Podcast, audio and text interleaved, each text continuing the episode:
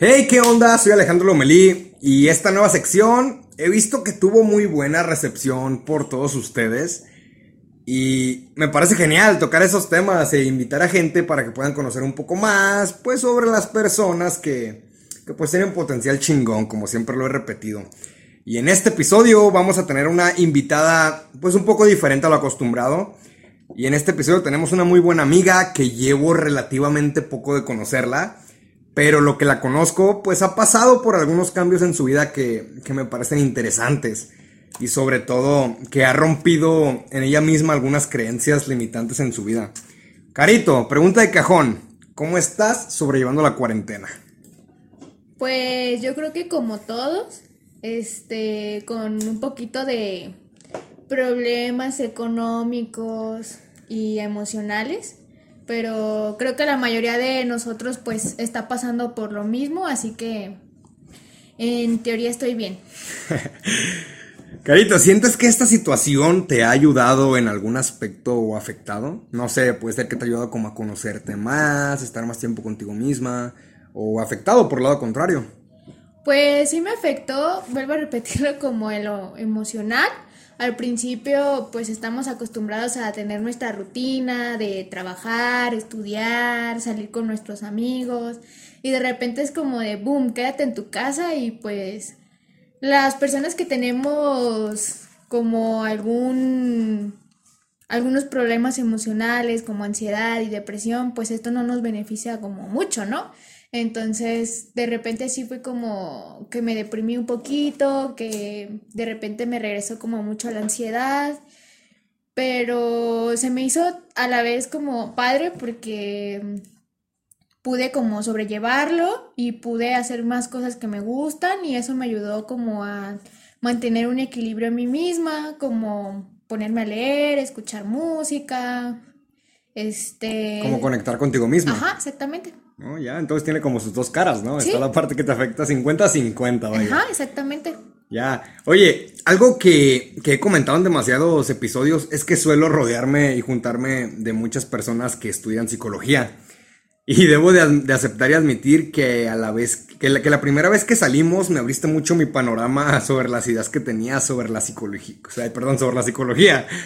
¿Por qué? ¿Por qué psicología? Um, bueno, eh, estudiar psicología fue como un desenlace porque de pequeña yo siempre, cuando me preguntaban que qué era lo que quería hacer de grande, era como de, yo quiero ser doctora corazón, ¿no? Pero pues de pequeña no tenía como certeza de qué era ser doctora corazón, ¿no? Vaya, es como de, no sé, puedes imaginarte que ahorita es como de ser cardióloga o no sé, pero en ese momento yo solo decía eso, quiero ser doctora corazón.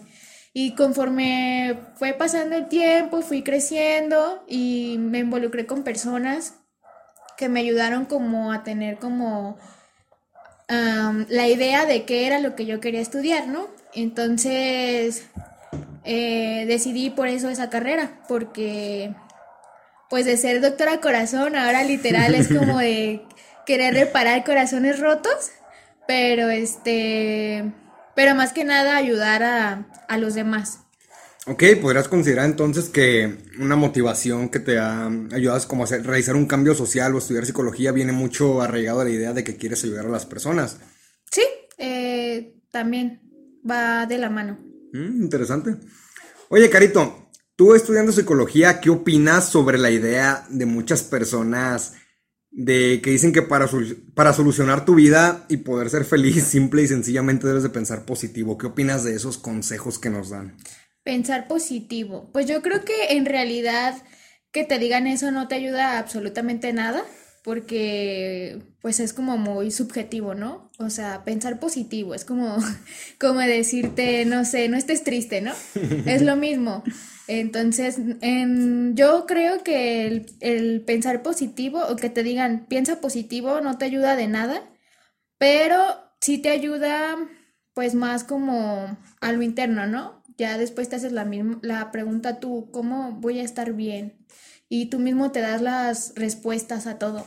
O sea, pensar positivo en sí no te ayuda, Ajá. pero sí a lo mejor te ayuda un poquito a pensar cómo solucionar tus problemas, pero ya en ti, o sea, más de de lo interno. Más profundo, Ajá, más algo de ti. exactamente. Ya. De hecho, yo anteriormente, cuando estaba muy hundido, llegué a caer y comerme todos esos consejos que tanto nos dicen sobre que para salir de un hoyo debes de pensar positivo y ser feliz. Y esta mujer me ayudó mucho a abrir los ojos para darme cuenta del, del contenido que me estaba comiendo, que más que beneficiarme, me estaba afectando. Obviamente, pues es, es una parte, tomas lo más, lo que más te puede ayudar y lo demás lo filtras. Y yo creo, no sé tú, que el tiempo que hemos compartido nos ha ayudado a crecer un poco más, un poco más en diferentes aspectos. ¿Tú qué opinas? ¿Sientes que, que esta convivencia entre tú y yo ha ayudado a, crecer un poco? Digo, de mi parte me ayudaste mucho en eso, en abrir los ojos para darme cuenta del contenido que estaba consumiendo, no sentí. Pues yo creo que sí, porque siempre se aprende un poquito de los demás. Yo tengo como mi lema personal en aprende siempre lo que puedas, apréndelo, apréndelo, aprende. Aprende todo lo que puedas aprender, vaya, ¿no? Eh, las personas siempre nos enseñan lo bueno y lo malo y de eso siempre puedes rescatar algo que te va a ayudar a crecer en un futuro. Como filtrarlo o algo así, lo que te dicen. Sí, puedes tomar cosas, o sea, las personas siempre te van a enseñar algo y eso lo puedes tomar como aprendizaje y de ahí, este, tomarlo para tu vida, ¿no? Como emularlo o tomar ahora sí los consejos que te dicen. Exactamente. O sea, ya sea como, no sé, tuve unas vivencias con esta persona, muchas buenos, muchas fueron buenas y otras fueron no tan buenas, pero esta persona me ayudó a darme cuenta de esto y esto y esto y esto, ¿no? Ya. Carito, carito, carito. Ahora sí, enfocándonos un poco más a lo que el título del episodio menciona. Los cambios de creencias. Pero antes, para ti, ¿qué son las creencias? Limitantes, autoimpuestas o regidas por sistemas. ¿Qué? Para ti, ¿qué son las, las creencias? Perdón.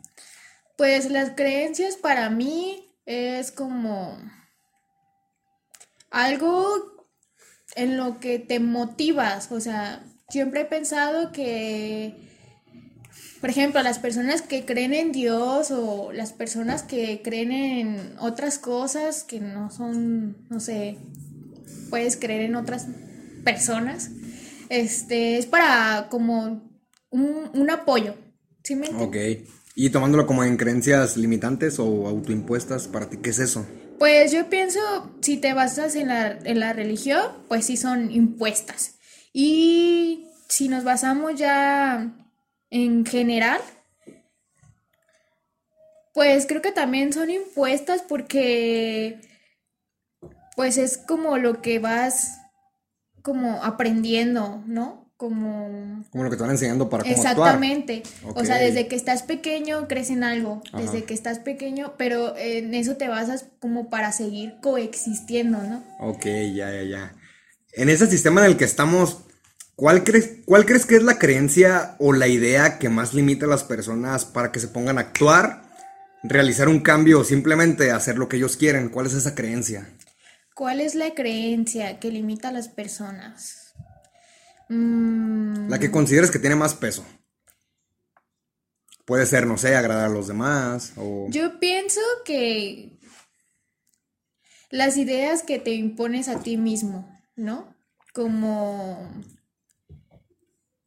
Sí, por ejemplo, alguien llega y te quiere hacer sentir como inferior y tú te crees eso que te dijo esa persona, entonces eh, eso va a hacer que en vez de que te dé como para arriba, te dé para abajo y empieces a creerte lo que los demás te dicen y eso no te va a beneficiar en nada en tu vida. Entonces, en vez de, de ayudarte a sobresalir, solamente te va a exta- eh, estancar, perdón.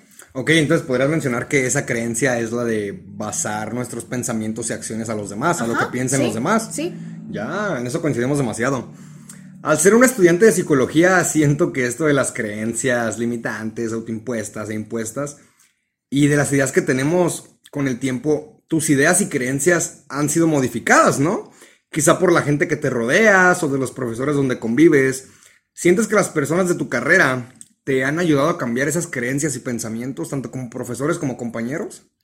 Sí, porque pues yo pienso que todo el tiempo estamos en constante cambio, ¿no? O sea, hoy crees una cosa, mañana ya no la vas a creer. Entonces, y pues claro que las personas te hacen a cambiar, te hacen cambiar de perspectiva, o sea, te ayudan a, a crecer, vaya, ¿no? Entonces, sí te ayuda bastante, por ejemplo, que un maestro llegue y te haga cambiar de la perspectiva que te tienes a ti mismo, ¿no? Como, por ejemplo, vuelvo a lo mismo, los límites que te pones tú mismo y que alguien llegue y te diga, oye, no, tú puedes dar muchísimo más porque eres inteligente, porque eres esto, porque eres el otro. Entonces eso te ayuda como a motivarte, ¿no? Y a seguir creciendo y a seguir aprendiendo y a seguir, y motivarte a, aprender todavía más. Ok, entonces volvemos a lo mismo de los puntos anteriores que es filtrar. O sea, filtrar y agarrar lo bueno de las cosas, de aprender, como, como, es tu lema, de nunca dejes de aprender. Sí.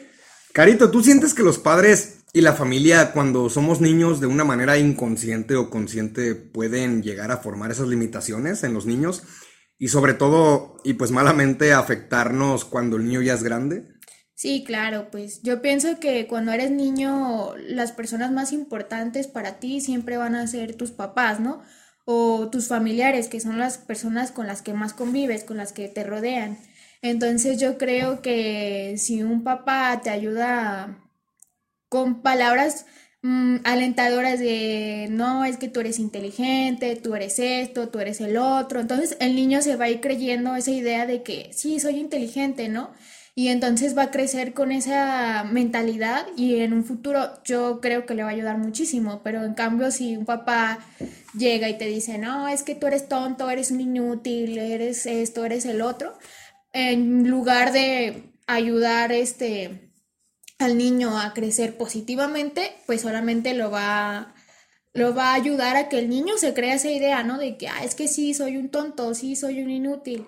No hablo en general porque vuelvo a lo mismo, ¿no? Vas creciendo y te vas dando cuenta de que no lo eres. Y tú mismo vas dando como ese cambio de no soy tonto, no soy, no soy, este, no sé. Algo negativo. ajá, o sea, te va, tú mismo haces el cambio. Pero, para un niño, pues sí, obviamente va a crecer con esa idea, ¿no? Y en vez de ayudarlo a florecer, lo va, lo va a hundir. Sí, sí, sí, eso me imagino mucho que, pues malamente viene, viene de los padres y la familia, porque a lo mejor, como repito, consciente o inconscientemente están formando ideas en nosotros que nos dicen o nos limitan en cómo ser y cómo actuar. Y en eso tiene razón, no, no podemos darle completo, completo crédito a cómo somos por lo que fuimos educados, sino que como dice, dice Carito, viene la parte en la que ya cuando eres grande de ti depende cambiar eso que te dieron. Y esas cosas que pues no te gustan, esas cosas que, sabes que se pueden mejorar. Sí. Algo que admiro de ti es que tienes el valor para poder decir no cuando quieres decir no. Y algo que me sorprende mucho y me motivó a entrevistarte, aunque suene gracioso y me parece genial, cuando yo digo un chiste que no da gracia, no te fuerzas para reírte y sobre todo no te sientes incómoda al no responder o al no seguir ese hilo. Esta actitud de decir no cuando quieres decir no y no hacer lo que no quieres hacer, ¿la has tenido desde que eres niña o es algo que pues has ido desarrollando con el tiempo? No, pues es algo que fui desarrollando porque claro, en un tiempo, eh, no sé, de prepa o quise como que encajar en los grupos y ser alguien que no era yo pero conforme fue pasando el tiempo me di cuenta de que no tenía sentido querer agradar a las personas nada más por encajar, sino yo después me di cuenta de que era más importante ser tú mismo, ¿no? Y que las personas que realmente les interesa tu amistad o que te aprecian o que te quieren, te van a aceptar tal y como eres. Entonces, no tienes por qué intentar ser alguien que no eres solamente por encajar. Entonces sí, yo pienso que es importante ser sincero con uno mismo y ser sincero con los demás. Entonces, yo no quiero esto porque no lo quiero y ya. Y si tú lo quieres, pues qué bueno, pero yo no. Entonces, no me da gracia. Si a ti te da gracia, qué bueno, pero a mí no me da gracia. Entonces, yo siempre he pensado que es importante.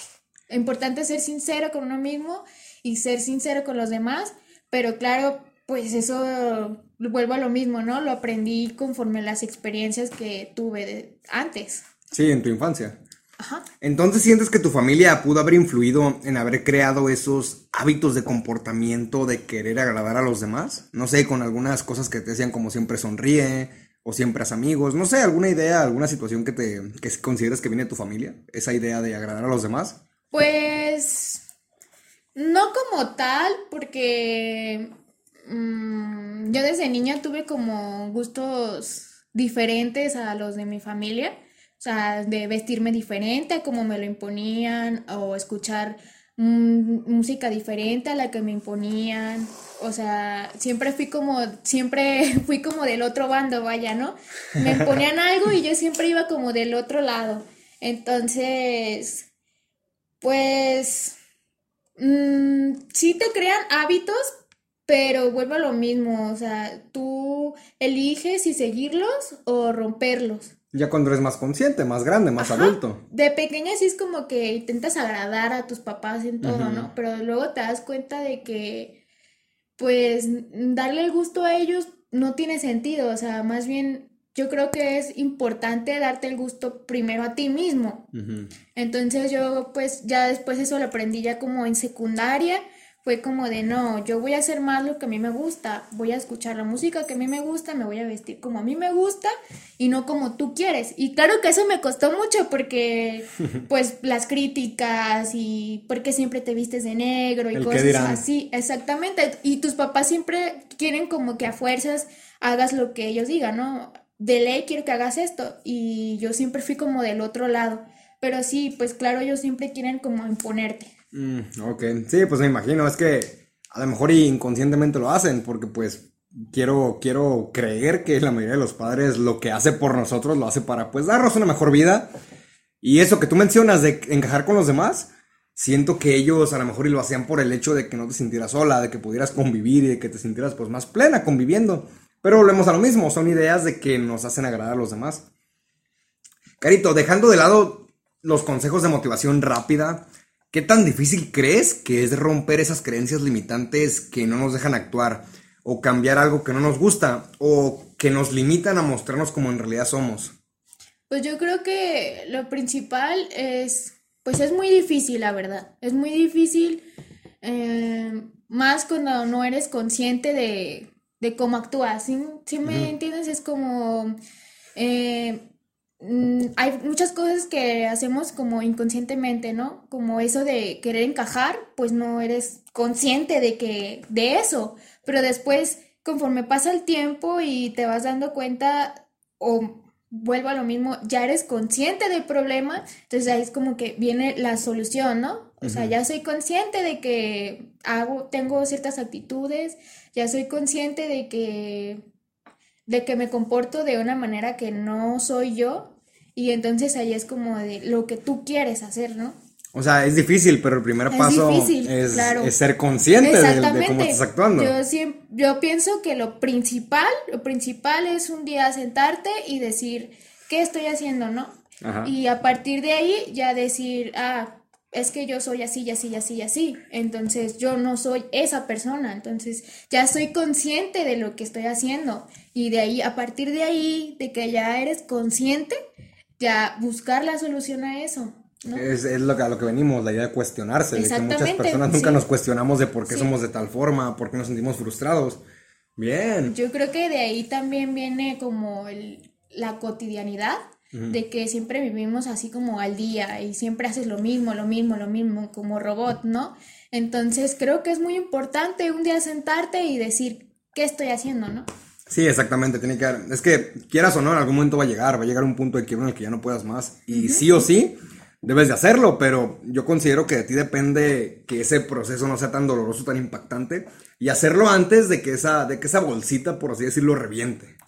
Pues eh, hay una frase que un día me dijo un profe, y la verdad sí como que me, me retumbó mucho, pero, o sea, el dolor a veces es inevitable pero el sufrimiento, pues lo eliges tú. O sea, tú eliges sufrir, o sea, a veces el dolor o las situaciones en las que pasas, pues es inevitable, ¿no? Pero el sufrimiento y el seguir sufriendo así como por, durante años es como tú lo eliges. Y ahí el punto interesante es volvemos, cuestionarse. Exactamente. Ser consciente, el primer paso, lo más difícil, ¿no? Ajá. Carito, pregunta fuerte. ¿Cuál es la creencia más limitante que más te ha afectado a la hora de tomar acción, de cambiar? Las limitantes. El creer que no soy suficiente para algo.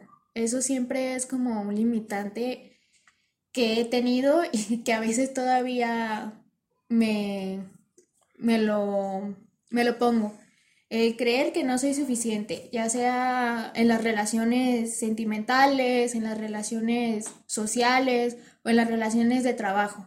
Siento que ese ha sido un limitante el decir es que no soy suficiente o es que no estoy hecha para eso o es que no lo voy a poder hacer. ¿Algo como autosabotaje? Ajá, exactamente. Pero pues no me di cuenta de eso hasta después que tuve una plática con, con alguien y me dijo, güey, te estás autosaboteando. Esto de las creencias por experiencia propia, tenlo por seguro que no es para nada fácil cuestionarlas y pues mucho menos erradicarlas. ¿Qué opinas sobre lo que nos dicen acerca del crecimiento personal? ¿Sientes que es un contenido que ayuda así de, de directamente? ¿O por otro lado, por el lado contrario, que llega a afectarnos y provocarnos frustraciones? Pues yo pienso que tiene como un poco de, de ambos, ¿no? El crecimiento personal, te lo preguntas, ¿no? Y es como, bueno, ¿y qué es el crecimiento personal, no? Ajá. Entonces es como, sí te llega a frustrar porque todos te venden la idea de que tienes que ser feliz. Y entonces es como de, sí, pero ¿Pero cómo? ¿Cómo? ¿Cómo ser feliz, no? Entonces es como de, yo pienso que ahí tienes que pensar tú, estar feliz todo el tiempo es inevitable, así, ¿no? Entonces, preguntarte a ti mismo, no a los demás, sino a ti mismo, ¿qué es el crecimiento personal? Y decirme, ¿cómo voy a crecer personalmente? Como formar un propio concepto Ajá, sobre lo que es el crecimiento pero, personal. pero de ti mismo y, y, y construir tus bases, ¿no?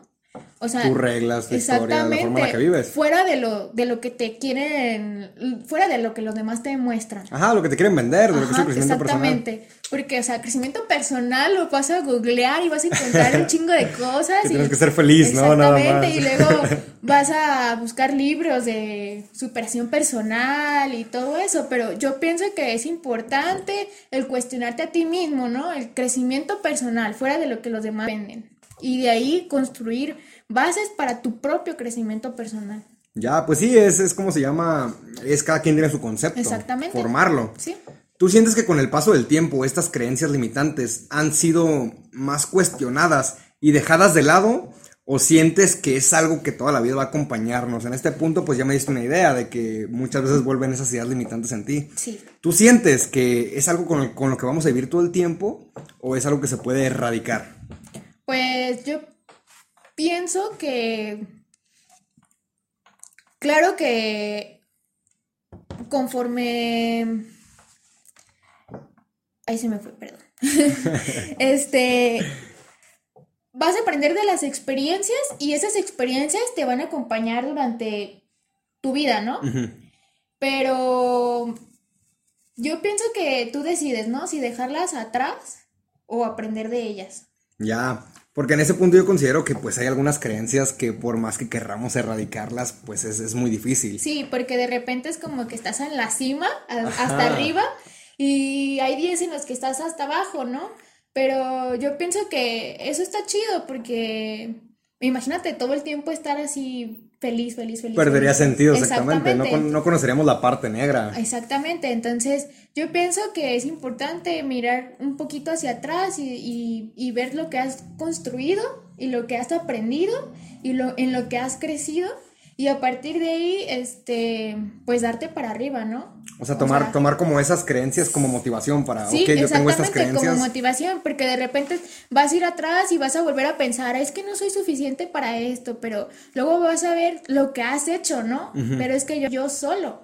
Entonces yo digo que por eso mm, vas a aprender de las experiencias para, y, y te van a acompañar, obviamente, Ok. para seguir adelante. Ya, ya, como una historia. Exactamente, como una historia. Pues que no, no, dejan, no dejan de ser parte de nosotros, no dejan de ser, no dejan de ser nosotros, vaya. Carito, esta pregunta está súper interesante. Si tuvieras la oportunidad de ver a la Carito de 5 años y le pudieras decir lo que tú quisieras, pero solo 15 segundos, ¿qué le dirías? Pues yo creo que lo primero que le diría es mm, el amor propio. Siempre tente amor propio y sigue adelante. ¿Es lo que le dirías? Sí. Ah, interesante. Carito, ¿qué tan difícil ha sido el proceso de cambios?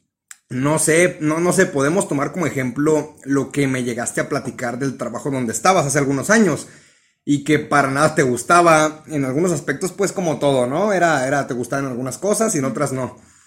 Pero que más que nada estabas por estar. Si mal no recuerdo, cambiaste de trabajo. Pero también recuerdo pues la otra cara de la moneda que era la que no te sentías segura o capaz de realizar un cambio que tú misma gritos te pedías. Cuéntame, ¿qué tan difícil fue tomar esa decisión? Pues muy, muy, muy, muy difícil. Yo siento que me ayudó bastante platicarlo.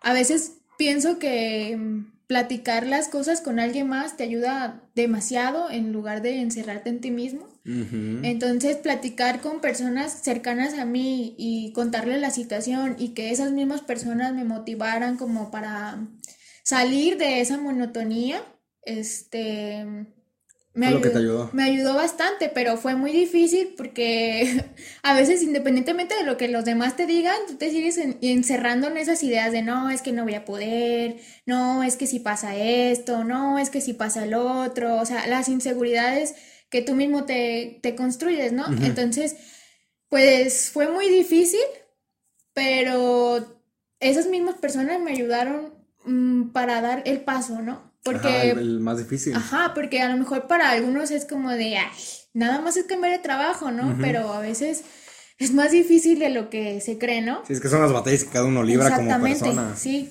pero siento que platicarlo con las personas más cercanas a mí y que esas personas me motivaran me ayudó muchísimo. Wow. Bueno, ¿a qué creencia asociarías esa batalla de no poder dejar tu trabajo y buscar algo mejor? A lo que has platicado ahorita, creo, niégamelo, confírmamelo, que viene del autosabotaje, de no sentirte capaz, de que, ok, si dejo mi trabajo, pues me va a ser muy difícil encontrar otro, pues porque es lo que hay, ¿no? ¿Sientes que esa fue la creencia que, te hizo batallar más para dejar el trabajo o fue otra? Pues volvemos a lo mismo de como lo mencionabas tú, de la infancia y que a veces tus papás te hacen creerte ideas de que no eres suficiente, que no eres inteligente, que eres una inútil. Entonces, pienso que esas palabras te retumban en la cabeza durante toda tu vida y cuando tú quieres hacer un cambio así grande en tu vida, como que te retumban todavía esas palabras que después se convirtieron en inseguridades y esas inseguridades te van acompañando hasta que hasta, ese momento en el que tú dices mm, no me creo capaz por lo mismo que tus papás te dijeron o que las demás personas que en algún momento fueron queridas por ti te dijeron y tú te lo creíste lo digeriste sin filtrar. Es que somos niños. Cuando somos niños no cuestionamos nada. Es lo que nos dan y lo, lo consumimos malamente. Entonces te crean inseguridades que te acompañan. Y cuando tú quieres dar un cambio en tu vida es como de no, no voy a poder. Wow. ¿Qué tan fuerte consideras el tema de que en el sistema donde estamos nos condiciona a no pensar más allá y de obedecer y agradar? Uy, pues yo pienso que sí estamos demasiado condicionados, demasiado, demasiado, demasiado, porque nos creemos mucho lo que nos venden en la tele, lo que nos venden en el radio, lo que nos venden en la iglesia, lo que nos venden en las escuelas. Entonces yo pienso que ahí sí es como, ay, sí, sí, sentarte, leer dos, tres libros, este, platicarlo y, y decir, no, ya basta, voy a romper con esto con esto que me han metido todo el tiempo en el chip y, crear tus propios ideales, pero tuyos, no de otras personas. Que ya si hablamos de los de la sociología, pues son, o sea, son como restos de, varias partes, o sea, es como algo fragmentado, ¿no? Al fin y al cabo, pues todo es construido, ¿no? Sí, o sea, todo, todo, todo, desde el amor. son constructos. Son constructos, pero de esos constructos tú puedes elegir, ¿no? Lo que te convenga, vaya. Y volvemos a, lo mismo. filtrar. Exactamente. ¿Puedes decirme una frase o situación que tú consideres que nos obliga a no mostrarnos como somos y a darlo todo por agradar a los demás? Yo siento que en este punto, al menos en mi ejemplo de como yo lo veo, podría ser, eh, no sé, alguna frase que muchas veces nos dicen, ¿no? De ser feliz y siempre es amigos donde sea. Para ti, ¿cuál sería esa frase o situación que, que nos hace querer agradar a los demás y no mostrarnos como somos? Mm. Bueno, frase como tal. O una situación. Pues que a veces nos quieren imponer como eso de que no puedes, o sea, el estar solo está mal. Mm, Y buena. que tienes que estar siempre con alguien, ya sea en lo sentimental, como de no, no puedes estar sin novio, tienes que tener novio.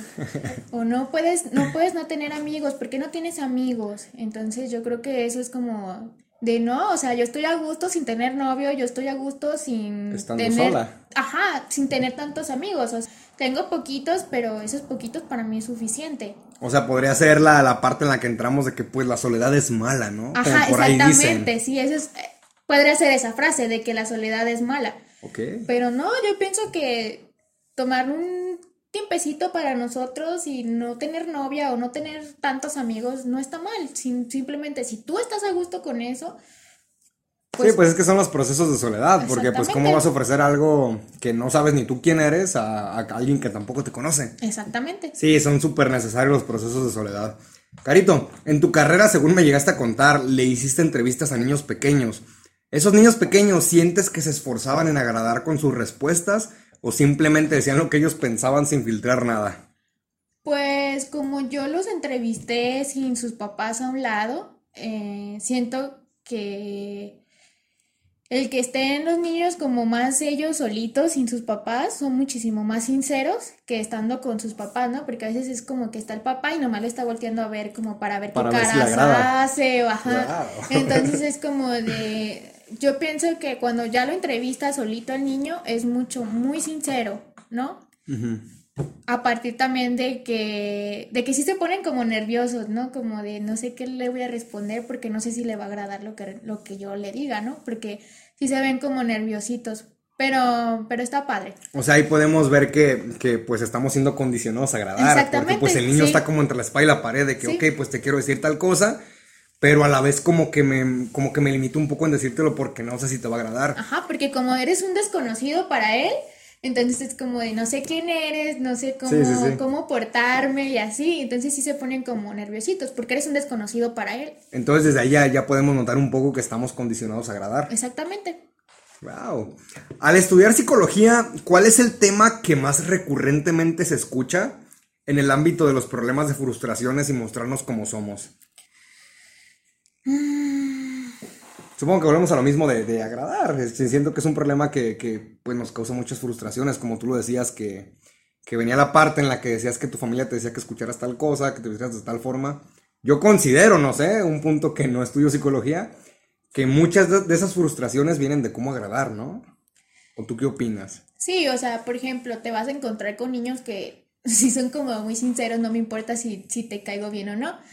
Pero pues yo, yo creo que también ahí depende de cómo educaron a los niños y a partir de cómo te educaron vas a ser en el futuro. Si, si a ti te educaron así como ser tú mismo desde pequeño, pues no tiene como por qué haber este tipo de situaciones, ¿no? Pero si, por ejemplo, te, te criaron desde niño y es como de, ay, sonríe, haz esto, haz lo otro, pues, algo que no eres, pues entonces eso vas a hacer en el futuro. Y es lo que causa frustraciones, de que, ok, ¿por qué hago esto si no quiero? Ajá. Bien.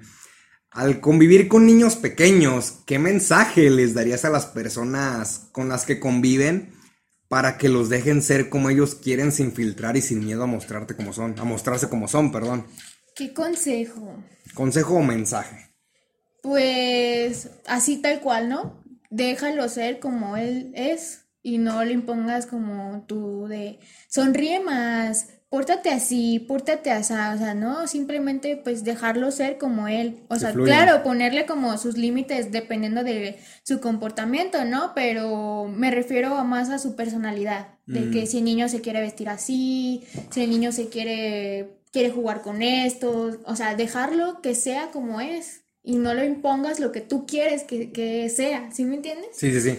Un ejemplo que me gusta mucho cuando hablo sobre esos temas es la parte que ya tocaba en un episodio anterior, que nos obligan mucho a agradar desde el simple hecho de que, no sé, puede ser en tu caso, en el mío pasó, de que cuando no queremos saludar a un tío o algún familiar, nos obligan a hacerlo. Ajá. Sin, sin que los padres o las personas que nos están obligando conozcan por qué no lo queremos hacer. Y de ahí viene el hecho de que, ok, no lo quiero saludar por mis razones como niño. Porque me da miedo, no me da confianza, no lo conozco, cualquier otra situación. Y viene el hecho que te dicen de que te obligan a saludarlo aunque no quieras. Y pues creces con esa idea. De que no sé, si ves a alguien en la calle que no quiere saludar, pues ¿qué te queda, no? Tus creencias te vuelven a lo mismo de que tengo que saludar, tengo que agradar. Sí, bueno, en mi caso sí, pues también fue así, pero yo aprendí a, a decir, no, pues no lo quiero saludar, ¿no? Porque como... Admiro eso de ti. Porque como tú dices, pues de niño sí como que veía a mis tíos y yo decía, me da miedo, no sé por qué, pero me da miedo, no lo quiero, y es como de, no, salúdalo, salúdalo.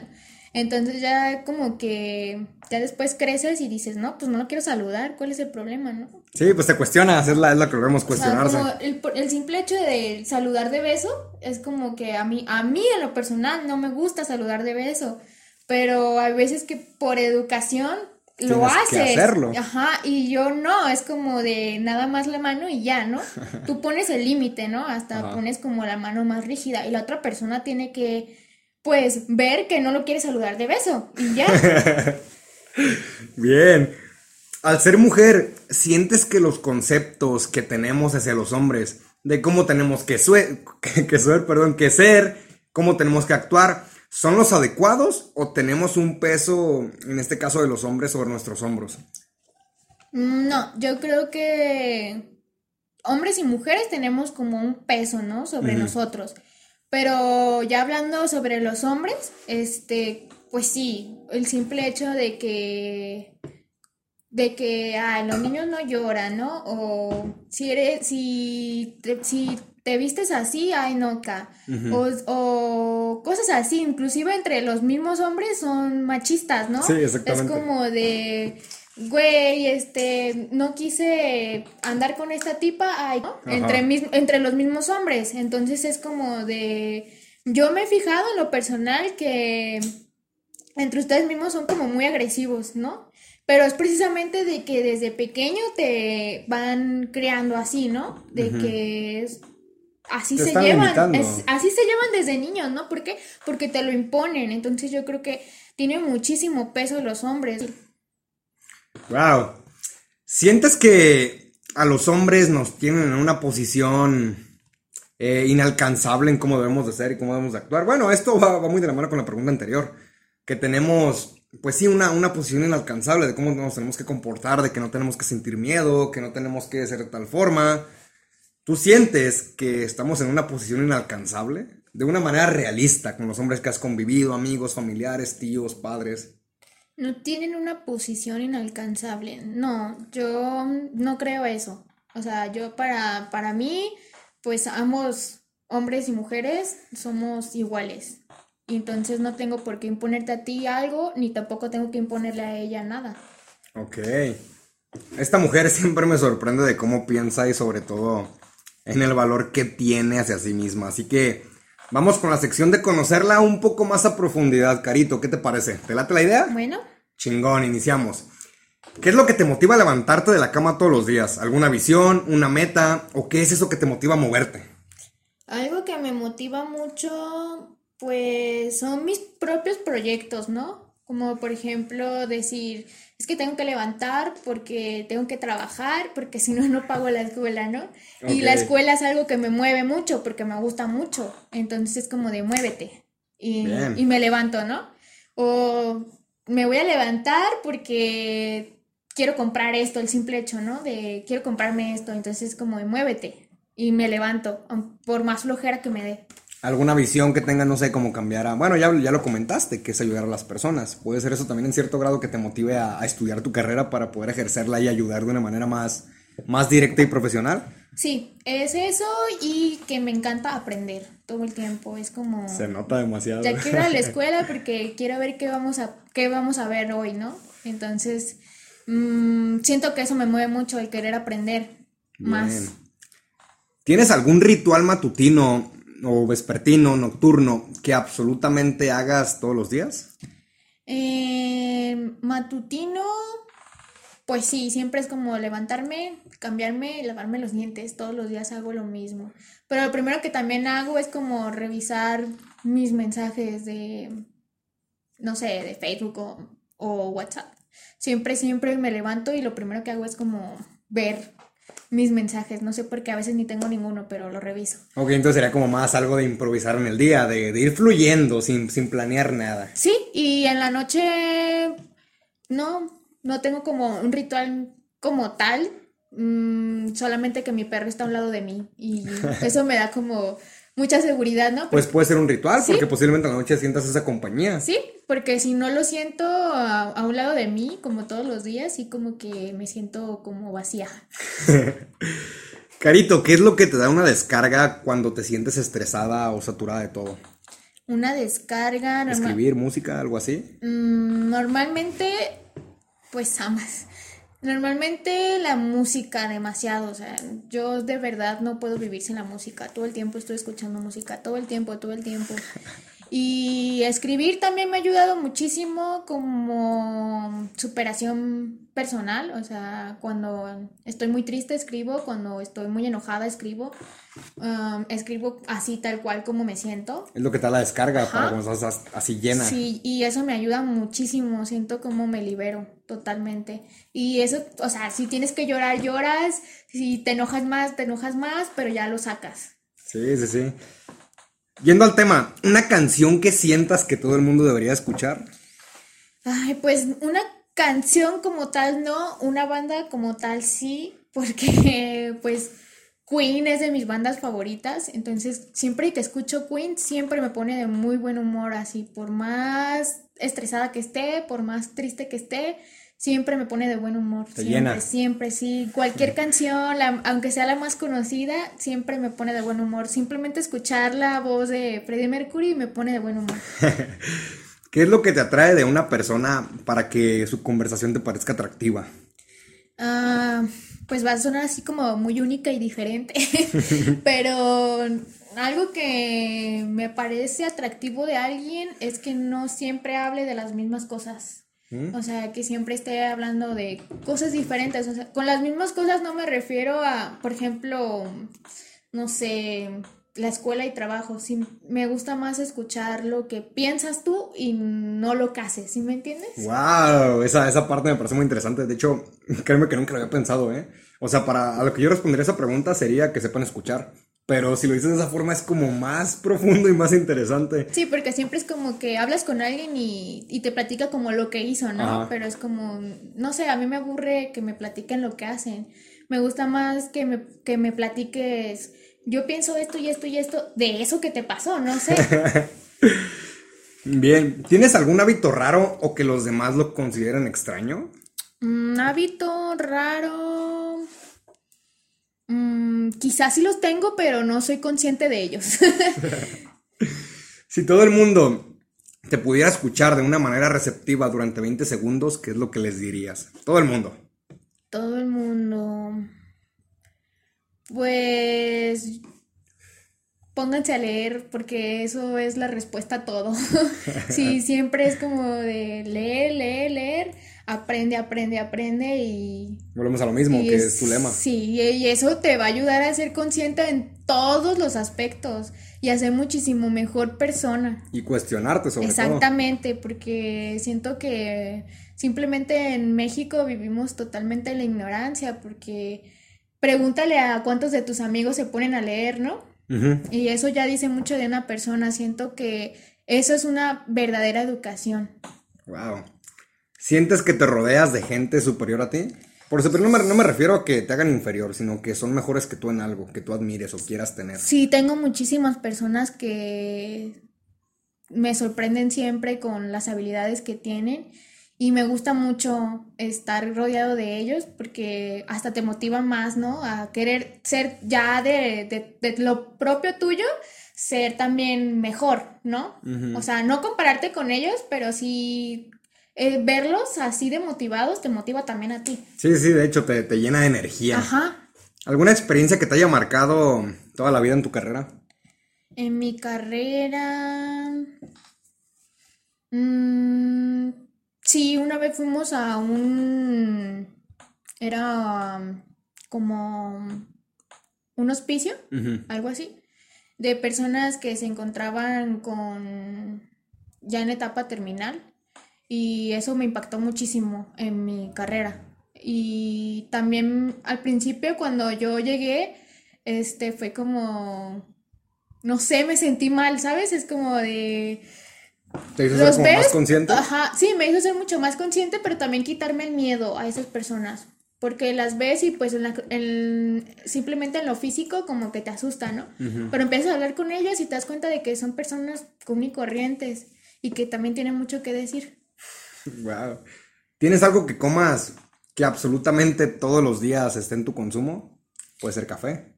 No sé. Sí, café todos los días. Bien. ¿Qué les dirías a las personas que tienen miedo a expresarse y mostrarse como son? Pues que los límites siempre te los pones tú mismo y que aprender de las experiencias te va a ayudar muchísimo y que si tienes que llorar, llora mucho, mucho, mucho todo lo que tengas que llorar, pero que eso te impulse. Tomarlo, pues sí, ahora sí lo, lo negativo de lo positivo, ¿no? Descarga Bueno, todo lo que tengas que descargar y luego para arriba. Genial. Ok, en este momento tienes algún proyecto o meta que, que- que te esté consumiendo de una manera positiva? Bueno, mi meta como tal, pues sí es la escuela, pero también tengo muchísimos proyectos como por delante, ¿no? Como investigaciones